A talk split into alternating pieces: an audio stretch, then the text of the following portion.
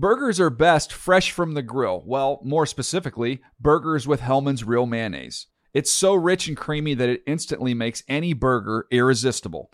And what backyard barbecue is complete without some potato salad? Not just any potato salad, of course. Potato salad highlights the rich, creamy goodness of Hellmann's Real Mayonnaise. So if you want to take your barbecue season to the next level, stock up on Hellmann's Real Mayonnaise. For great recipe ideas, visit hellmanns.com. They say every dog has its day, but when you're Lulu and your parents drive a Camry, every day is your day. The roomy rear seat is the perfect. Whoa, is that the dog park?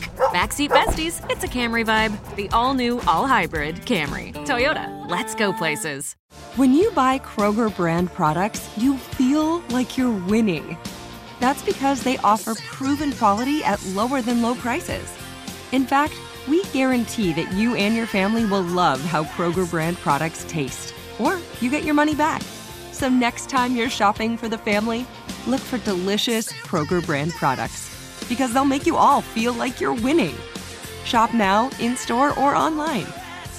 Kroger, fresh for everyone. Ah, Michael Robinson. Sorry I didn't get to see. I lo- oh, look at who's fancy. Look at this suit. It's very smart. What color is that? Well, we'll talk about it on the air. I like to talk about these things on the air. David. Football. Football David. The Dave Dameshek Football Program. Available on iTunes and at davedameshek.nfl.com. Now here's your host, Dave Dameshek. Hi and hello, football fans. It's your old pal Dave, Dave Dameshek. Welcome to the latest episode of the Dave Dameshek Football Program, available as always on iTunes, Stitcher, and NFL.com slash Shack.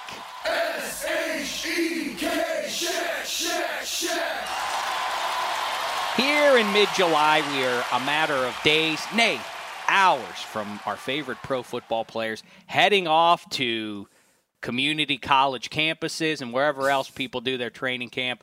As we get ready, the days are now really counting down to the kickoff of 2014 football season. Football is over. We have made it. We appreciate what they did. Soccer, it uh, bridged the gap for us a little bit here. Now we're in uh, July, and before we know it, we'll be watching football and everything else. So let's kibitz about all of us, and this is going to be a good show. Like Babe Ruth in the 33 World Series, I believe, is when he did this. He called his shot to center field in Wrigley Field. I'm calling my shot here on this episode of the DDFP. This is going to be a good one because we have one of our very favorite football playing guests here with us, seated directly across from me in Studio 40, uh, in Studio 4, as we await the unveiling of Studio 66 Maximum Strength. It is uh, it's coming soon before we get to kickoff. Meantime, let's say hello to one of our pals here. He's a Super Bowl champion now. It is Michael Robinson. What's the poop, fella? What's going on, Dave? It sounds good, man. I like the introduction. Do Super ya? Bowl champion, man. That, that sounds ba- so that's good. man. It's awesome. Has it occurred to you, did Pete Carroll ever say to anybody, hey, you got that ring now and no one can ever take it away from you? Has he used that exact phrase? Because a lot of head coaches use it. He has used it before, and, and I can't pinpoint the exact day, but I do remember days leading up to the game in New York. He he had used that Well, phrase. I don't mean to be a buzzkill, but when coaches say that, it annoys me because, of course, you can have your Super Bowl ring taken away from you. You know, it's just a ring. Somebody could come up to you and say, "Give me that," and somebody could steal it. In know? the literal sense of, the, Yeah. of it, yes. Somebody I- could steal it. But if you insure it, I mean, literally, you, you pretty much have it. I mean, So you think I'm parsing words too much and Yes, not you are. You- embracing the glory of it? Exactly. Come on. Come on, Dave. I'm just saying you can. You, look, you nobody can ever n- say that you're not a Super Bowl champion, but the physical ring I could take away from you. Well, that's what he was talking about. Nobody All right, can take the then that's what he should say. He shouldn't. title away. It's confusing Well, for it's too people. many I know, but you I'm know, you have to explain it. We're dealing with. I'm hypersensitive about some- dumb stuff. Well, some guys didn't even get their degrees, so it's like, you know, come on, don't go into it too much. We're about to play a football game, man. So how are you? First of all, we talked to you. I think in like a, maybe it was a week right after the February. Super Bowl. Yes, February. You, Michael X Bennett, he announced us because I got into him about Martellus Bennett, his brother. Yes. I told him, "Oh, yo, you got some sound over there, black tie behind the glass." You're not starting anymore? Man, you should be starting. That was Michael Robinson telling us about the psychological games that he has to play with his foes. See, you pump them up, and then that makes them say, "Yeah, you're right. I should be playing more than I am." You're not starting anymore. Man, you should be starting. Well played. I like that. You, See. you have to use every advantage, man, especially as you get older in the game. You Wait a have to. second. What is? a, first of all, I wanted to say your outfit is sublime. What color is that suit? It's a it's a small plaid you got going. Yeah, it's uh, uh, I'm colorblind, so my wife put it together. Uh, I think it's black. It looks very good. Whatever. I don't think it looks like almost like it's got a. Uh, a burgundy hue or maybe a brown hue. It's a, it's weird in the light here, but it looks really nice. I Well, like it very you. much. Thank you. And Thank what you, is the you. ring you're wearing? Uh, this is uh, Tiffany's made this ring especially for me and 52 other guys that uh, uh, played um, in this game called the Super Bowl. This is my Super Bowl ring. You know, 48 stones. Here you go, Dave. I oh, I get There to hold the go. Super Bowl ring. Get a picture of this black tie. this is as close as I ever get. Well, I mean, but the thing is, yeah. Let me let me show what it looks like. I guess I shouldn't wear it on my my ring fingers though. There it is, man. Looks even bigger on my uh, puny hand there. and now I hate to do it Can to I you, just say I but love you how you now stopped talking to take a photo on an audio podcast? Yeah, Fair like, enough. Really stopped. well because you know what I was contemplating my next move, and I hate to say this You to can't move fast enough. But three, well, three minutes ago I warned you. Now you've handed it over to me. Good luck. Now you have lost your Super Bowl ring, haven't you, Michael Robinson? no, I have not. No, I have not. You think you could take me? Yes, If it I comes could. to it, you think you would go after me and take me down? Yes, I would. All right, take your ring. No, that's awesome. Thanks, Thank man. you, Good for you. That's Thank all- you, brother. I didn't thought it was have al- to do that I thought it was always a ceremony, though. I thought they did that on the the first game of the season, kind of thing, and get you a big cheer from the fans and everything. Well, I think just because the team, you know, guys are in different places. Some guys like myself aren't playing. There's some guys in Jacksonville. There's some guys all over Mm-hmm. the place. And uh, I think they wanted to do it in the offseason so we can get together as a That's team nice. one more time. you know? I love the environment there. Let me ask you about this. This is something that pretty much the day after the Super Bowl, I started talking quite a bit about, and I think maybe we addressed this when you came in back in uh, February with, like I say, Michael Bennett, who uh, to finish the the tale. He is, you know, he has parents, and they named one of their kids Martellus and one Michael, which is weird. That's a lot of range in naming, right? If you're the sort of parent who gives Martellus, you think you would come up like a Barkevious Mingo has a brother with an equally, you know, Creative cuckoo name. name. Yeah. And but then oh, then we go back to Michael. So is it was it like they were trying to have the best of both worlds? I said we got to do something about this name, Michael Bennett. He said let's just go Michael X. He wants to be Michael X from now on. I told him an X on the back of his jersey would look pretty cool. That, that'd be awesome, but but Mike Mike's a little different, so uh, he he could possibly do that. He would change his name, so watch out.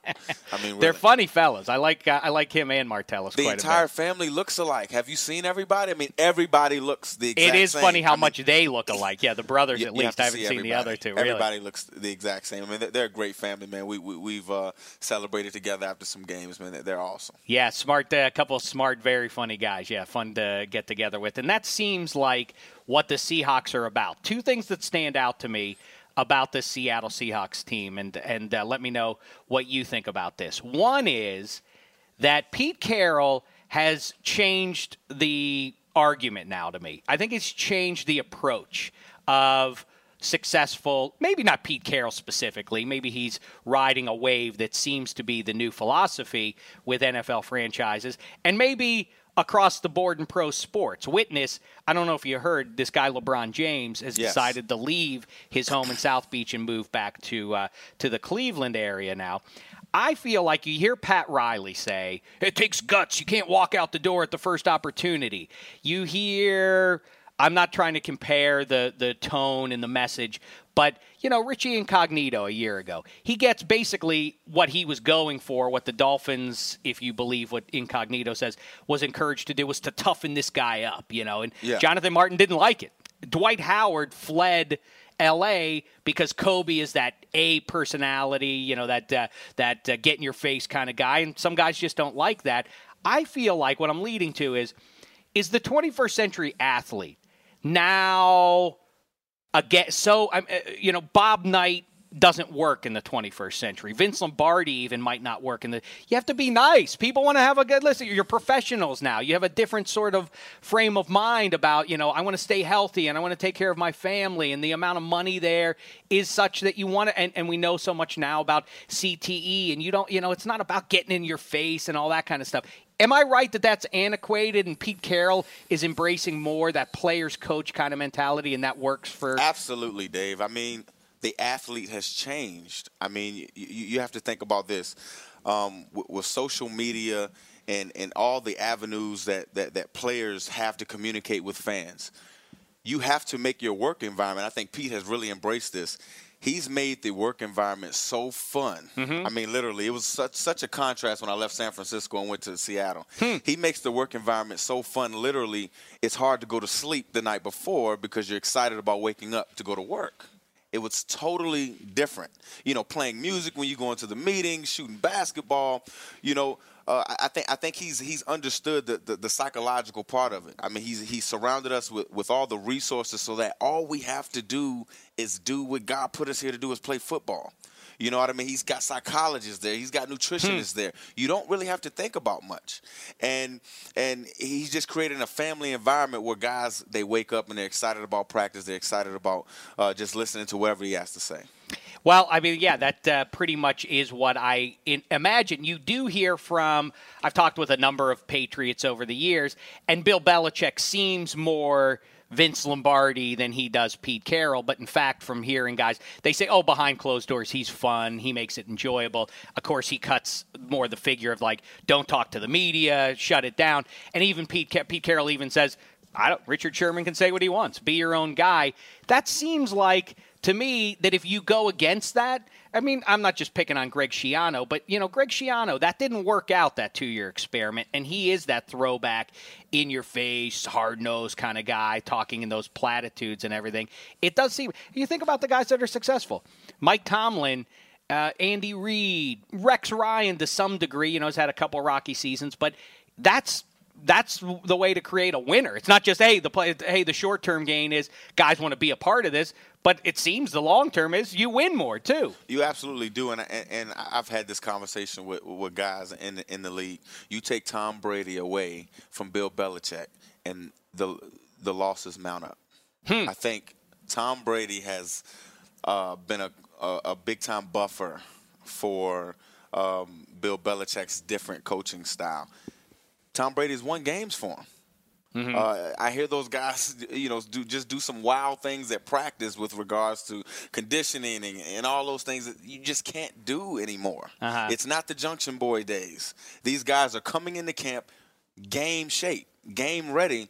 Uh, it's not like we, we have to spend training camp to get the guys in shape anymore. I mean, just small stories like that is why that type of coaching style is getting to be a little bit outdated. I think it's sort of like anything else that the league, that the, the pro sports have grown up collectively over the last, you know, 25, 30 years. When I was growing up, I remember, I think it was 81 ish, when Dave Winfield signed – a million dollar deal, and it was front page news. He didn't make a million dollars a year, I don't think, if I remember it correctly. I think the deal amounted to, to, a, to a, big dollars. to a big figure, and oh, how people swooned.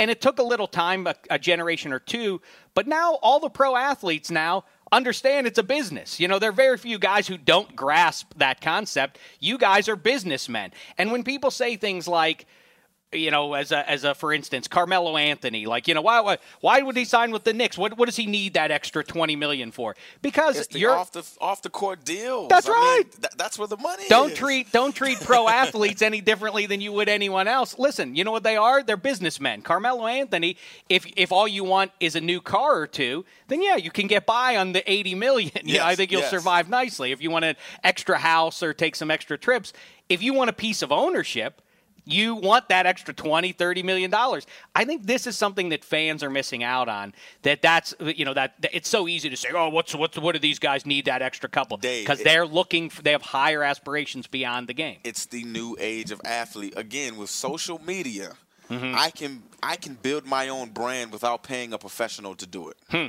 I can sit at home and tweet and create pictures and do whatever I want to create whatever brand I want. And that's what guys are doing. I love Johnny Manziel.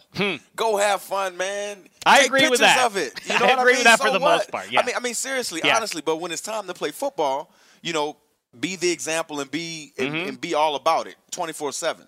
But it's not like guys back in the day didn't go out and have fun. Mm-hmm. It's just that there wasn't a camera phone for guys for people to tweet about. It. I know it's somehow darling that Max McGee went out on a twister the night before the first Super Bowl and then caught two, two. But now, it's, but now, shame the devil if anybody enjoys. As I always say about Johnny Football in defense of him, if you think Peyton Manning and Tom Brady do nothing when they leave the practice facility, but Oh, go home crazy. and eat ice cream with sprinkles on it, you're, you're yeah, you're you're probably uh, a little naive there.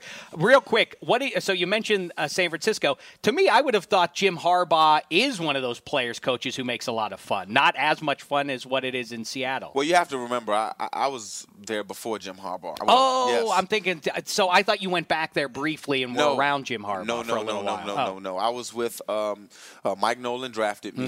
Mm-hmm. Uh, then Mike Singletary came in and uh, made us practice two times a day, full pads, nutcracker drills, and all of that type of stuff. But you know, whatever. But Can't say it. That's Mike. That's, I, Oh, that's I asked Mike. him to say, I, what was the Vernon Davis like? Can't do it. He said, Won't I, do it. He said, I Nope. can't do it. Won't. Yeah. so he instead just uh, gave me this. Can't, Can't say. say it. close enough. Close enough. Anyway, um, so and then Pete Carroll. The other question I have about him specifically is: Is he a good coach? Because to me, I'm not going to rip anybody specifically right here, but you watch some of those hard knocks. If you go back and watch them, some of those guys stand out as. Does he ever talk about actual X's and O's? Does he ever actually coach any player on technique? He seems like he just rolls through rooms and gives inspirational uh, sort of platitudes and then walks back out. Is Pete Carroll when does he actually coach guys up, or is that left to other people? Yes, he he does coach guys up, but what I, what I do say is Pete puts a lot of responsibility on his assistant coaches. If um, Marshawn fumbles or if um, you know I, I may miss a block or something like that in, in a game, he's going to go to Coach Sherm and say, "Sherm, your guys, get them together." And uh, that, that's that whole accountability factor, you know what I mean? And and you know, Coach Sherman will come to us and say, "Guys, we got to hold on to the ball, Mike. You can't miss that block. Look, look what you're doing to me upstairs." You know what I mean? And then we develop that pride, that sense of you know p- protecting our coach. We don't want to make him look bad, so it, it kind of develops that line of uh, you know uh, of, of accountability that you know it, ma- it makes it fun to go to work. All right. Well, so that's that. And oh, oh, well, you mentioned Marshawn Lynch. That was the other thing I just wanted to ask you was, what about? I know you're his best chum, or one of his best chums at least. What gi- you were his mouthpiece at the Super Bowl and all that stuff when he didn't want to participate in media day and everything. Why didn't he go to the White House? That bugs me. And I'm not I'm not some, you know, blind-eyed patriot. I mean, of course, love the red, white and blue and all that, but I'm not I to me I didn't like that. I thought that was if you have a chance to go meet the president of the United States, you do it. Well, you know, I don't With know your team, especially. I don't know exactly, you know, the ins and outs of that, but from my understanding of it, I think he has something else going on. I mean, it's just. The, the- Oh, his mother the- said he didn't feel like Yeah, it. he just didn't feel like going. You know, I mean, that's that's Marshawn, and I mean, you go meet the president, you can't take pictures of him. They Oh, no. They smack your cameras and stuff down. I mean, you, get to see him. I mean, you shake his hand, but it's like you really go see the White House. Yeah. And you see the president for a second. So you, You know d- what I but you were there though, yeah, right? I mean, I was there. I mean, What'd you call him? Um, President, Mr. President. You there? You say hello, Mr. Yeah, President. you You don't doing, call Mr. him Barry or anything like that. No, No. no, no. That wouldn't would do be that. maybe disrespectful too. Yeah, you probably can't get away with that. um, all right, black tie, hit it. We want to do a quick uh, pre um, training camp edition of a, something we haven't done in a little while here. Do we though? Inside. What do you mean? We have like two minutes left. Oh, we only have two. Oh man, Michael Robinson, you're too good. It's too interesting to kibitz with I you. apologize. I want. Well, so then just tell us without the pomp and circumstance.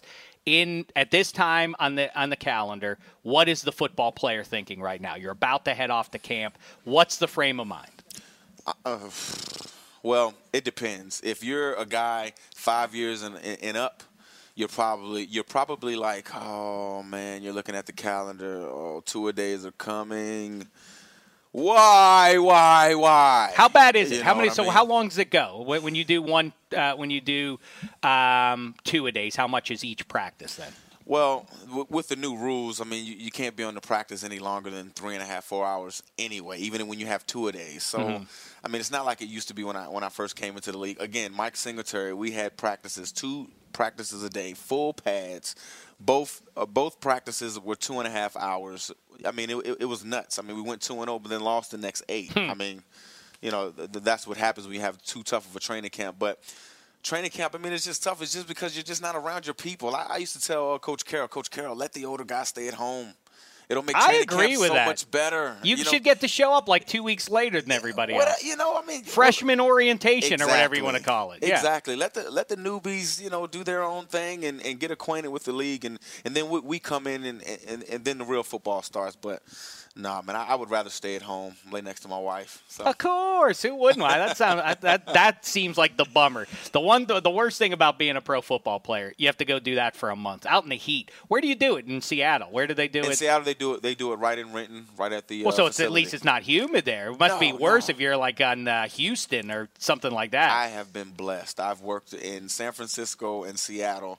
Both both training camps were awesome. So I, that you would know, be like at the. Like, I would consider. I mean, I guess the amount of money I would get paid would somehow factor in there. The quality of the team, if the coach is nice, because like I always say, Bob Knight. I went to Indiana University. I cheered for his teams, but I if Coach Knight yelled at me like that, it wouldn't make me pl- better. It would make me cry and maybe wet myself. Like that wouldn't be good for me. That doesn't work on everybody. So that would be another consideration. The quality of the uniforms.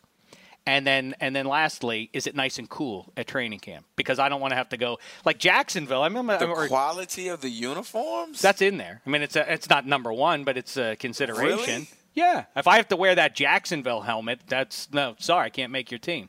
Who cares about? I care about it. Really? You think I want to be a guilt by association? You're a stylish man. You mean to tell me it doesn't make a difference to you what you Let look me tell like? you something. I can you make- wore the nice Penn State uniform. Any uniform look fly. See, I don't have that kind of confidence. So you see, Well, see, it's in you. It's not in the uniform. what about It's the Penn State uniform? The best uniforms ever. I like it very much. It's top three college uniform. I mean, what are better? Which ones are better?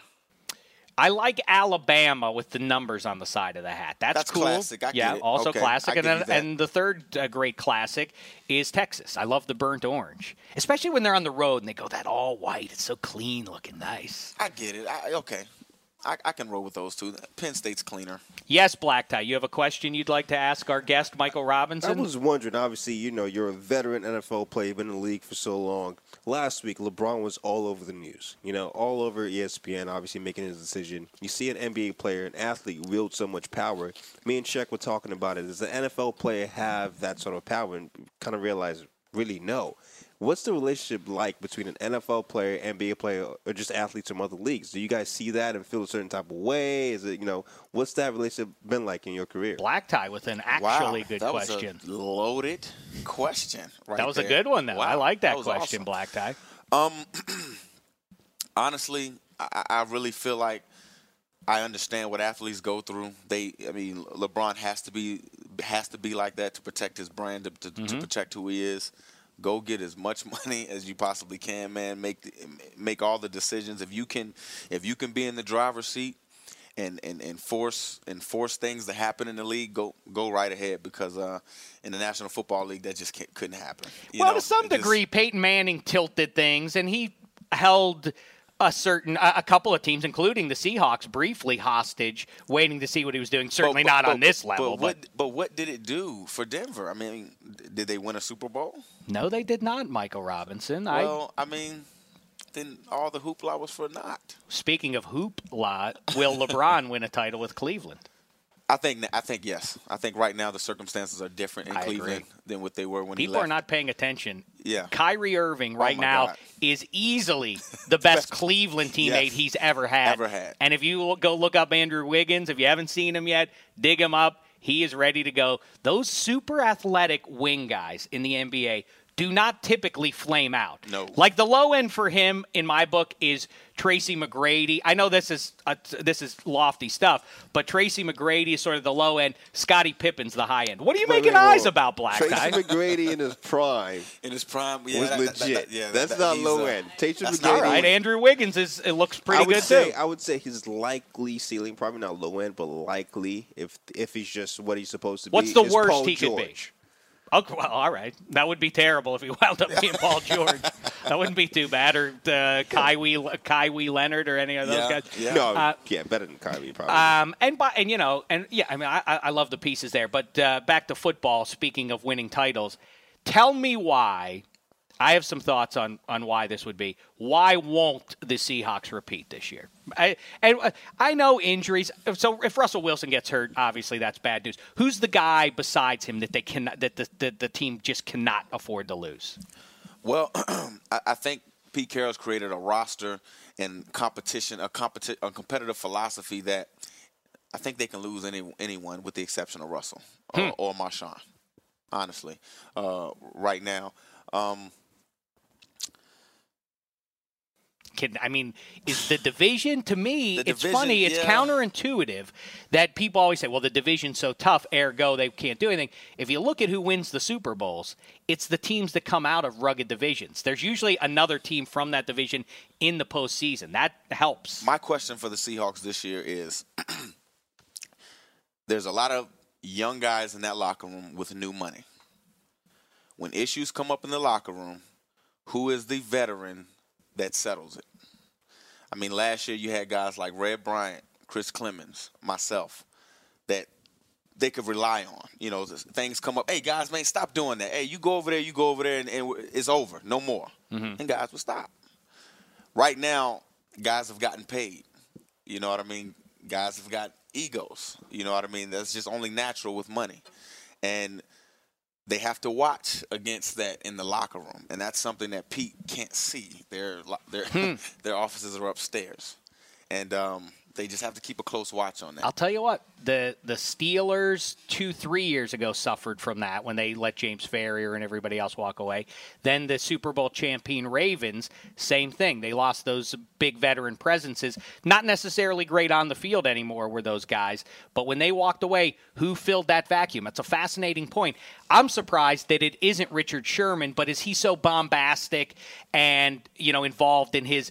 I'm, I, I, and I appreciate. It. I'm not d- diminishing him by saying it's WWE style, like in your face trash talking. But is that so? far, you know, is he so hyperbolic in that regard that you can't really he can't counsel other people, other no, I'm players? not saying that. Richard's a great counselor. I mean, Uh-huh. he, he's a guy that I even confide in w- with certain issues. But again, he's still very young. You Hmm. just can't add years to, to him. You can't add uh, vested years to him. He's just so young. Again, th- th- there are guys in that locker room that are older. I mean, you look at um, uh, Big Kevin Williams. I think they have the, the D tackle there now. I mean, he's an older guy. Mhm. He's a he's a guy that I think they would delegate that that role to. But other than that. I mean, Chris Avril is probably the next oldest guy. What? Not seven years in the Mhm. league. I mean, that's not that old. He's so- another fun guy. I, I'll tell you this: Seattle is an easy team to like because of the players on it. All right, Black Tie's blowing the whistle. Michael Robinson, whistle. you've got to go do fancy go. TV. See, this was just your warm up here. See, this was your training camp of Yes, sorts, and now you get to go into the regular season called Total Access on NFL Network. go do it. I. Listen, talk about calling a shot, like I said with Babe Ruth. I'm calling another shot here. Michael Robinson is destined for football talking uh, uh, success here because uh, you're one of the best who does it. And that was when you were still playing. Now, when you focus entirely on this as your excited, as man. your career, go get I'm it, man. excited. Mike Thanks, Rob, Dave. I need a podcast so Sue can keep the time. Interested? I'm I'm, I'm very interested. I'm We're very putting interested. together a dream team. We could have Michael Robinson. What if we did Michael Robinson, AJ Hawk, and and Sway Ike Taylor? Oh. Now, I mean, what a show we would have. Let me tell you, Be we the can best talk show about ever. some real issues. Yes. I mean, real issues. All right, go now before Let's I go. get in trouble. I don't want you to get in trouble. Look at this. They've dispatched no fewer than three people to take you over. What's that Dameshek imbecile doing again? We need him out on the stage, Michael Robinson. Thanks, man. Great seeing you. And again, congratulations on the ring, and even more importantly, the suit. The suit's terrific. Dave damn a shit. All right, so there he goes, Michael Robinson. That's not jive. I wasn't just saying that black tie to curry favor with him. I really do think he's uh, destined for great things and talking about football. I agree. I need it. Like I said, I'm looking for a podcast host who can keep to time. I know? don't know why. I don't Yeah. deserve that. I don't You think know? I deserve that. You so like that what? final whistle? My That charm. soccer final whistle. That was fun. Yeah. Good for you on that one. Yeah. The um, and good for you on the good question too. Um, to him, that was interesting stuff. The thing I disagree with him about though is that they, of the only position they can't replace if somebody gets hurt is at running back. If Marshawn Lynch gets hurt, I don't know about that. Don't they Yeah, have Marsh- some nice depth there? boy, you know. I guess so. Yep. Hey, real quick, uh, Michael Robinson leaves. I wanted to update you on uh, the aforementioned AJ Hawk. You know, another one. What a show that would be, Black Tie. Is that the show? Dameshek, Hawk, Sway Ike Taylor, Michael Robinson. Who's beating that show? You might do as well, but you can't do better, right? I think that's a good show. In all seriousness, fun. if Mike Robb, you know, somehow stay, you know, is around here a little bit more, love to have him on the show during the season. Imagine that. Three different characters from across these United States with different football playing experiences. So I hit up AJ Hawk to let him know we're not going to Tahoe because we're a year removed now from our magical duet. We sang, uh, what did we sing? Man Black or white? Mirror. Oh, Man in the Mirror. Mm-hmm. I'm looking. Well, you can play it back if you want to. But anyway, I hit him up and said, sorry, we ain't making it to Tahoe. Hawk is uh, disappointed about that, but he said, uh, let's get uh, me and the pistol, Pistol Hawk, his father, on the show. I said, let's do a big twelve. Let's do a Big Ten preview. We got to do that. And he responded, "Yep, definitely. We got to do that before the season starts." And he writes, "I run into someone almost every day that says they love hearing me, being AJ Hawk, on the Dameshek show. How about that, Hawk? I mean, how about that black tie?" Dameshek's a genius. Well, I mean, Hawk is right when he's right. You know, that's it. I learned from the best, Mr. Dave Dameshek. Ah, Hawk. I hope he wins that uh, golf tournament going on in Tahoe this week. All right. In the meantime, on, player. we start. I don't deserve that either. Um, People so- love that drop, by the way. They yeah, that it. was me trying to keep up with Deion Sanders and Michael Irvin. during the hold on players segment. They're hold on. Come on, player. All right, What's, I that? What's up with that? I have my own things I do. I that's his thing. I don't know. I don't have him come on to the uh, the Sheck report and shout shame on anybody. I mean, he would mess that up just the same way. All right. Speaking of guys that are much hyped, this next guest of ours walking in here now. You may recall if you were listening two three weeks ago, we brought in researcher extraordinaire Bill Smith to join us and kibitz about this, that, and the other. The NFL media gang produces some fascinating stats, and I feel like some of them slip through the cracks. As much football is is talked online, on podcasts, and on NFL Network, still we don't capture everything. And these are some fascinating characters here that uh, we get to work with. They create all these numbers, and I want to put them to good use, namely here on the Dave Dameshek football pod uh, program, and mainly because you know my, you know, some people work in oils, some work in clays. I work in reckless speculation.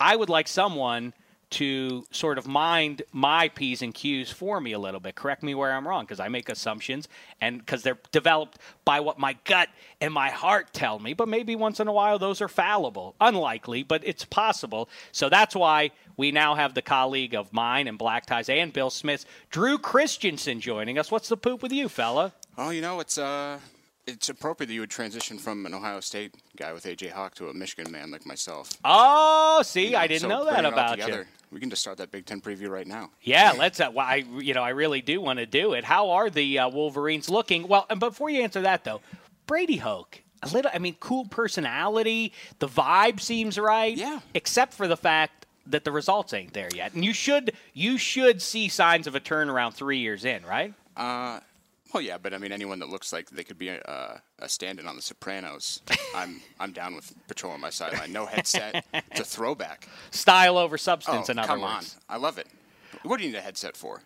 Yeah, true enough. And uh, but who is so Ohio State is supposed to? They're the prohibitive Well, we favorite in you know 2014. Let's, let's, let's uh, talk about that later. All right, yeah, we can. I, I do want to. Uh, you know, we, it feels like the draft just ended, so it feels premature to start looking ahead already. But if you go to NFL.com and look up uh, the college football work that uh, everybody's doing there, they've already put out an amazing, uh, uh, an amazing list ranking the quarterback situations one through 128 in college football. It's great stuff. Like I say, NFL.com. You can track that one down. I went through it a little bit, and uh, man, you know, we forget Jameis Winston's on his way. I, to me, I and I said this, you know, during the the season last year.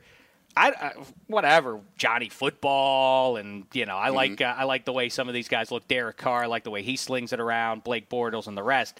I'll take Jameis Winston over any of those guys, and I don't have to think very long about that, right? No, and uh, you know, with Marcus Mariota and some of those other guys, it's uh, it's a good time to be a college football fan. All right, so we so I, I want to make this a regular thing here, and uh, one of the the bringing you in, talking stats and everything else, and maybe football fans are a little bored because contracts aren't fun to talk about, and the you know this this Jimmy Graham situation is he a tight end, is he a wide receiver?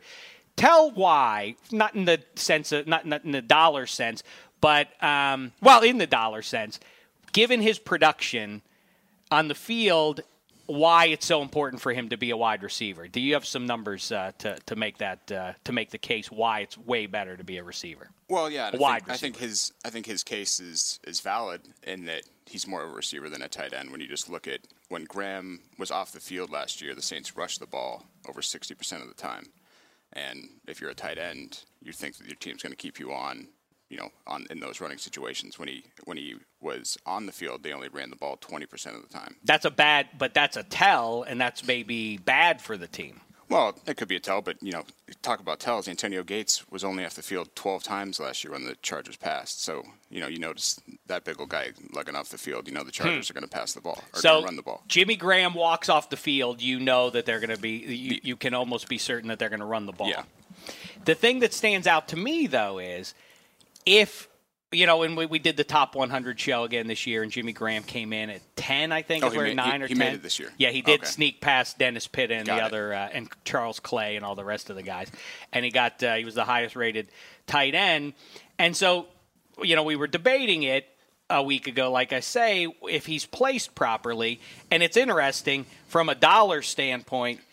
Of course, it makes sense that he wants to be a, a wide receiver because I think even with the deal that he has, there are ten rece- wide receivers at least. I think maybe eight or ten, something like Yeah, that, it's in that that make more money than he does. Exactly. And when you see the names, you realize, oh, they, they, they don't really stack up. I mean, with with what Jimmy Graham does. But on the other hand, statistically, though, he doesn't really stack up with even. He's not in the top ten in any categories outside of touchdowns. He had 16, which is monstrous for a wide receiver or a tight end. But otherwise, his numbers don't suggest that he's an elite wide receiver if you categorize him that way. Yeah, well, it also helps that he's playing with Drew Brees and in the offense that he's in to you know put up those kind of numbers. And Mhm. you know, really just thinking about him as a wide receiver versus a tight end, and you're going to give him wide receiver money. You can look down the list of receivers and how many of those guys, the wide receivers, would you take over Jimmy Graham? And I think that there's even more than the eight to ten that are getting paid more.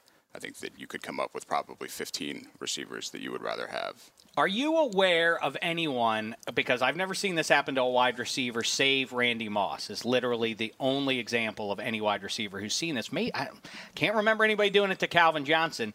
The metaphor I always use is the Jenga game. If every NFL team is a game of Jenga, you can take away pieces because it's inevitable that in the 21st century you're going to lose players over the course of a season. That's gonna that's going to go down. But if you take away the wrong one, the whole thing can implode. Now, of course, that's true with quarterbacks almost uh, across the league. But non quarterbacks, Jimmy Graham to me is the most important Jenga piece out there. Do you have anything that would support that as the case? Um, I mean, no, I think that's just you know you going with your gut. But I also think that uh, Well, what I was going to say is everybody. I've only seen uh, defensive team uh, uh, teams defensively bracket a guy like he's a, the gunner on punt coverage. To I've seen them do that to Randy Moss. I don't know if I've seen Calvin Johnson done get that. Calvin. I, I, I think teams have done it to Calvin. But when they, I mean, you know what I'm talking. I mean, uh, for the listener, you've seen punt coverage when the gunner breaks out uh, wide, and they'll put two guys out on the field to block him, so he can't break free and uh, and get downfield before Jerry the ball Graham runs. got that coverage last season. Tony Gonzalez got it a couple times too. Oh, really? Calvin as well. Yeah. Hmm. Tony in you know red zone situations. But to me, I mean, the the thing that Jimmy Graham covers up is a lack of high grade pass catchers. You know, Marques Colston is good, has had a nice career, but he if you you look him up, he's not. Can, at the very least, he's not productive game in and game out. I mean, he can go silent, and after that, pedestrian stuff out there. Well, but and all those guys in that system put up great numbers. I mean, Meachem put up those great numbers, and then he Mhm. went away, and no one heard from him again. So I think, you know, you got to take. Would could Jimmy Graham put up those same numbers if I don't know Geno Smith was throwing to him? I don't know. You tell me. I to me, I feel like yes, Drew Brees is one of the best. He's going to wind up with a gold jacket and all that sort of thing. But I contend that at this point, and people hold up. Well, Drew Brees won a Super Bowl without uh, without Jimmy Graham, so you're so you're a mo Ron Dameshek, except for the fact that you know Marques Colston was still in his prime, and Lance Moore was playing well at the time, and uh, and uh, what's his name, Jeremy Shockey was still you know relevant as a pass catcher, and so on. In, in over the last three years, I would say Drew Brees needs Jimmy Graham more than the other way around. Uh, I don't know. I don't think I. I don't. I don't know that I that I agree. I think that it's a lot. A lot of the same way that the you know when Brady was winning his championships, it was with a whole bunch of guys, and I think that to a large part, some of those guys that are with Brees are, are just guys. I mean, as a I as agree with as that, as but a I don't think Jimmy Graham is. As a Steeler fan, are you to the moon that Lance Moore is uh, is going to be catching passes? No, but that's my point. I Yeah. think that those guys aren't good as a, as a core of wide receivers. I do though think that Jimmy Graham. I think Drew Brees has it pretty easy. Nobody has it as easy as that. Save Tom Brady wh- when Gronkowski is healthy, and Matt Stafford when Calvin Johnson's out there. That you can literally, and Drew Brees will confirm this because I've asked it to him directly. He can he can go back into the huddle and say, "Hey, just uh, you know, run 15 yards over the middle of the field. I'm going to toss it up to you," and that it's that easy. There's no bad that can come from that. It's like when Plaxico was at his best. You know, there is there are three things that can happen on a pass, and only one of them is bad. But when you're six foot five or six foot seven and thicker, especially like Jimmy Graham. The DB ain't picking the ball off. He's either going to knock it down or catch it. It's not going to get intercepted. I think that it's just uh, with the game changing, he's the first of you know of this kind. Maybe not the first. You know, that might go back to Tony Gonzalez, but you look at all the you know all the guys that got picked this year in the draft with Ebron, and then some of the other guys that Swoope that the Colts are taking a chance on. Some of these you know these basketball players that you know defense is just going to have to catch up and learn that you know we got to have someone that's athletic enough to you know cover a guy that's six five going right down the middle, Mhm. and that we're just too early in that that player you know being in the league. I don't know that that is Jimmy Graham going to go down as the greatest tight end in NFL history.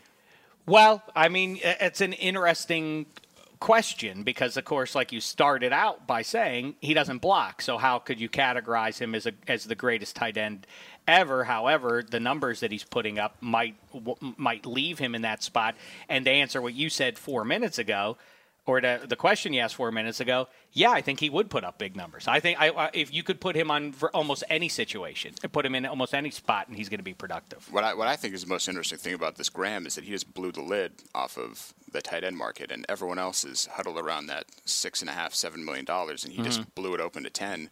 So now, Who's know, up? Is there? Do you when- know off the top of your head who's up? Um, no, I mean, you know, Gronk just redid his. I think uh, in twelve. Um, you know, Vernon obviously wants his new deal, uh, and then with Jordan Cameron, some of these young guys coming up, you know, they're gonna they're not gonna point to that seven anymore. They're gonna point to that ten, and that's a Mhm. huge gap to have gone from seven million a year to ten million a year. So I think that this next offseason, it's gonna get uh, gonna get real interesting with some of these guys trying to even this uh, August to see what happens Yeah. with Vernon Davis. Like you say, he's a key piece, and it's hard for me, it's hard for me to believe that I say this, but he continues to be sort of a pseudo secret weapon for them. People don't acknowledge how integral he is, and somehow, I guess during the regular season, they're uh, you know, I guess the fantasy obsession makes him seem not as great as some of the you know the guys that put up slightly bigger numbers. He still is productive in the regular Yeah. season. But he is the best player. You can make a case if you said, "Give me over the last three years, who's the best postseason performer in the NFL?" Vernon Davis is it. Yeah, I mean, you can pretty much put on his stat sheet that he's going to catch a touchdown when Yeah. the game starts, and you're going to be right. That's exactly right. Um, all right. Do you have any other uh, numbers you want to throw out at us here? Do you want to you want to uh, produce some hidden numbers that aren't going to be on the aren't going to be on NFL Network or NFL.com anytime soon that you would like to shed a light on? Well, I'm uh, I'm gearing up for the Hall of Fame. We got that coming up in a couple weeks here, so uh, I brought some a couple Hall of Fame. Ooh, I like I'd- talking- I'd I like talking throw about the. Hall. Yeah, let's see what I mean. I, I guess where's where's your boy Elliot Harrison? Isn't he Mr. Hall of Fame? No, I'm Mr. Hall of Fame. What do you Uh, mean, isn't he? See, I got I got the Pittsburgh Steelers on my side. I got more in the Hall than he's got. He got his crummy Dallas Cowboys. Well, see, I don't even know if I have more Hall of Famers than the Cowboys. Speaking of speaking of uh, and they are mine. of Cowboys, um, the this is going to be the eighth year in a row that no quarterback goes into the Hall of Fame. The last time a quarterback went in was What? when Aikman and Moon went in together. Holy hell, that's a crazy It's the, uh, stat. it's the longest time that uh, that we've gone between quarterbacks being inducted since the hall opened. That's crazy. And you know what else is interesting about that too? Now that you point that out, what are what are there like 18 or 19 Mm-hmm. QBs? You would think if I said I, I wish I would ask Black Tie that without uh, I wish I would ask him that blind. How many QBs do you think in the Hall of Fame? If you asked me that before I heard this about a year or so ago, I would have said I don't know 40, 50, something like that. There, there I think it's not even at 20 yet. Yeah. Whoa, that's great. What to what does that owe? Do you suppose? Oh, I mean, I don't know. I, I, I think that in the obviously in the coming years we've got Kurt coming up, we've got Brett Favre coming up, so obviously that that number will Look will who's on a first soon. name basis with Kurt Warner, Oh, as I believe who he's excuse me. talking about. Yeah. My friend Kurt, with whom I work on occasion. Look at you, Drew. Okay, yeah, that's a that's a fun So one. we got All that right. one. We got another one. I figure uh, uh, my I'll go I'll go one name only here with Sapper, and uh, when when his boy Brooks goes in the hall, he and Brooks were both drafted in the same draft class in '95, same team, same round. You know, the last time teammates like that that fall same same draft, same team, same round went in the Hall of Fame. And you're asking me? Asking, just guess. I, I might guess uh, might guess something along the lines of uh, you know Mike Webster and uh, some of your Steelers. yeah, that's right. No. Oh, it's not. That's not right. Oh, I, I assumed you were you were trying to curry favor with me. No. and you were going to go from the classic '74 draft class of Lynn Swann and John Stallworth and Mike Webster No. and Jack Lambert. See, they all did, and they that four in that draft class is the most for any single uh, team in a draft class. Oh, they I know they were all that. different. They were all different rounds. It was the '63 Bears had Ditkiss, uh, Butkus, and uh, Sayers. Oh, same round too. Yeah, come on. Pay I'm attention. sorry, I missed that little nugget, and then. And then, of course, the Ray Lewis and uh, And and Jonathan Ogden, Yep. same round, first round, that first draft ever. So they'll do that the- exactly in a couple of years here when when Ray's when Ray's up. They'll join that. that so list. they'll join that thing. Wow, Yeah. that's a good one. I love it. Uh, and then I guess we'll we'll go future Hall of Famer, Peyton Manning's 55 touchdowns. I got a list here of some Hall of Famers that never even that had uh, twi- or half as many as their career. It's high. funny. I just made this point. Of course, like I say, you know, whether it's uh, you know the juice or otherwise, ju- the juice baseball. Um, you know, the way numbers in baseball from 94 be, and you know until probably the the juice ball era it seems officially over now by a couple of Yeah. years with pitching dominant uh, performances these days but they warp all the numbers, and so Steve Garvey and Dave Parker and guys like that don't get into the Hall of Fame because their numbers are are, are you know puny by comparison. Same thing. The passing game has now made the numbers insane. Guys that aren't, you know, aren't clearly the talents have these monstrous numbers now. This whole generation of guys that we're watching, and even the generation before that, Andre Reed and Art Monk and those guys have monster numbers, better than some guys who clearly were more talented, probably. Um, and I said, Peyton Manning, if you cut his numbers last year in half, 5,500, if you go 27, 50, and 27 touchdowns, that's a great year 25 years ago in the NFL. And exact Troy Aikman threw 20 touchdowns once. Wow. And so, what's the exact question? Because I want to, I Well, want to, so- I want to ponder it quickly. So um, there's just a, just a handful of Hall of Famers here that never, you know, you cut those numbers in half, never threw half as many as Manning threw last year. Uh, Aikman's Aikman's one. His his boss Terry Bradshaw, I'm sure, never did, right? Bradshaw did. Oh, he just might not be on the list that I prepared, but Uh, the ones the ones we pulled. Well, that would make you a shoddy researcher. Well, you know, come on, you. you in the Hall of Fame, Y.A. Tittle. It's got to be guys that only played 14 games, right? uh, More, mostly. I Elway, think. 27. What? It's his career high. Really? Namath, 26. Aikman, obviously, 23. I mentioned. I'm surprised by Namath because early in his career, slinging it Sling around the way they AFL did. that- yeah, and uh, Griese, 22. That's his not a high. surprise. Yeah, Bob Griese should have been the first name out of my mouth. 22. I mean, come on. It is like- weird that that guy's in the Hall of Fame. I, I agree with you about that. I mean, it's hard to deny that he was on that team that was was pretty dominant in the first part of the '70s, but still. If Ryan Tannehill only throws 22 touchdowns this year, there might be. might be Imagine might that's be it's not so much about what Peyton Manning does; it's who the bad QBs, what numbers they put up, Yeah. are, are dwarfing even some of these numbers. That's funny. I was I was hoping that, that Sanchez would have thrown for uh, for 20 touchdowns more than uh, once in his career, but It's a unfortunately, re- it's a really show the he couldn't help me. He couldn't help me out. Uh, all right, see, fascinating stuff. I love those numbers, and uh, thanks for joining us, Drew Christensen. I want to get a rotation of Drew, Bill Smith, and uh, and Sudsy Siddell. And uh, I want to get these because this is I, I like hearing these things. They slip through the cracks, like I say, and then they don't go anywhere. And uh, the world will see. These are, if nothing else, you go to the bar and you start mentioning those. You'll seem super smart when you uh, when you pass these off as little nuggets of your own. All right, Drew Christensen, great stuff. Black tie. Good job getting Michael Robinson in here. This was a fun podcast, as I predicted. I called my shot, and it was fun. See? You did call it the 33 award series. It's 32. So Oh, look that you who's going the extra mile and looking it up. Call Black tie. That's why they call it research and not guesswork. Yeah, and you know what else? I don't care. Call it whatever you want. I call it reckless speculation, and I'm proud that that's how I do it. Because if I'm if I become bound by numbers and facts and inside sources, I'm doomed. I mean, you know, too late now for me. Or I'm doing it the way I do it. Or if you stick to that, you might have you might be an opening in our department for you. I was just go. Well, do you see this though? Black tie. See, I, this is if nothing else, black tie now feels threatened by the presence of a researcher. I better research that uh, Not home at run all. by. I work with the research team as well. During the season, I do a show called the Coaches Show podcast. I Mm-hmm. lean a lot of research for uh, for the stuff we put out there. All right. Well, listen. No I want. speculation on that podcast. Straight hard facts. All right, fine. If that's if that's what you prefer, then go listen to your Is- your is- your facts. Is, isn't Mooch on that show? There's no Mooch there's on- no hard facts. Coach Mariucci. Um, all right. Well, thanks to uh, to Drew, his friend Kurt, and uh, I, I successfully name dropped three. You really did. That was that was great. yeah, First but I name- I first trumped name basis. I trumped you though because I na- not only name drop, but I mentioned that I got a text from a football player. Yeah, you read it out better. live, Yeah. and then you also posed a, posed for a picture during the show with the Super Bowl ring. And that was, you know what? That was a shame. In hindsight, he handed it to me. What was I supposed to do? It would have been a slap in the face to not put it You could have on. been talking at the same time. I don't think it's taboo to wear it. I don't like the NHL, the new tradition that you can't t- touch the conference uh, trophies. That's dumb. But uh, I shouldn't have really put that on. I'm a Steeler guy. I don't put on the Seahawks ring. Dirty Seahawks ring? No, Shame on on Twitter me. now. Too bad. Is that right? You put it out on Twitter? Well, not yet. I will. I will soon. Let's let's hold off on that. Let's not let the world know about that. I'm I'm embarrassed Oh, as a just Steeler hit send. Sorry. All right. Yeah. All right. Well, listen. Good times. We'll be back with another podcast for you later in the week as NFL kickoff draws draws near and near.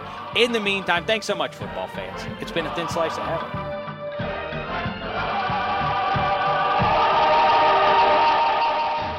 You go into your shower feeling tired, but as soon as you reach for the Irish Spring, your day immediately gets better. That crisp, fresh, unmistakable Irish Spring scent zings your brain and awakens your senses. So when you finally emerge from the shower, 37 minutes later, because you pay the water bill so you can stay in there as long as you want, you're ready to take on the day and smell great doing it. Irish Spring Body Wash and Bar Soap. Fresh, green, Irish. Shop now at a store near you. When you pull up to game night in the all new Camry, but it's actually bingo night. Mini golf, anyone? It's a Camry vibe. The all new, all hybrid Camry. Toyota. Let's go places. Burgers are best fresh from the grill. Well, more specifically, burgers with Hellmann's Real Mayonnaise. It's so rich and creamy that it instantly makes any burger irresistible. And what backyard barbecue is complete without some potato salad? Not just any potato salad, of course. Potato salad highlights the rich, creamy goodness of Hellmann's Real Mayonnaise. So if you want to take your barbecue season to the next level, stock up on Hellmann's Real Mayonnaise. For great recipe ideas, visit hellmanns.com.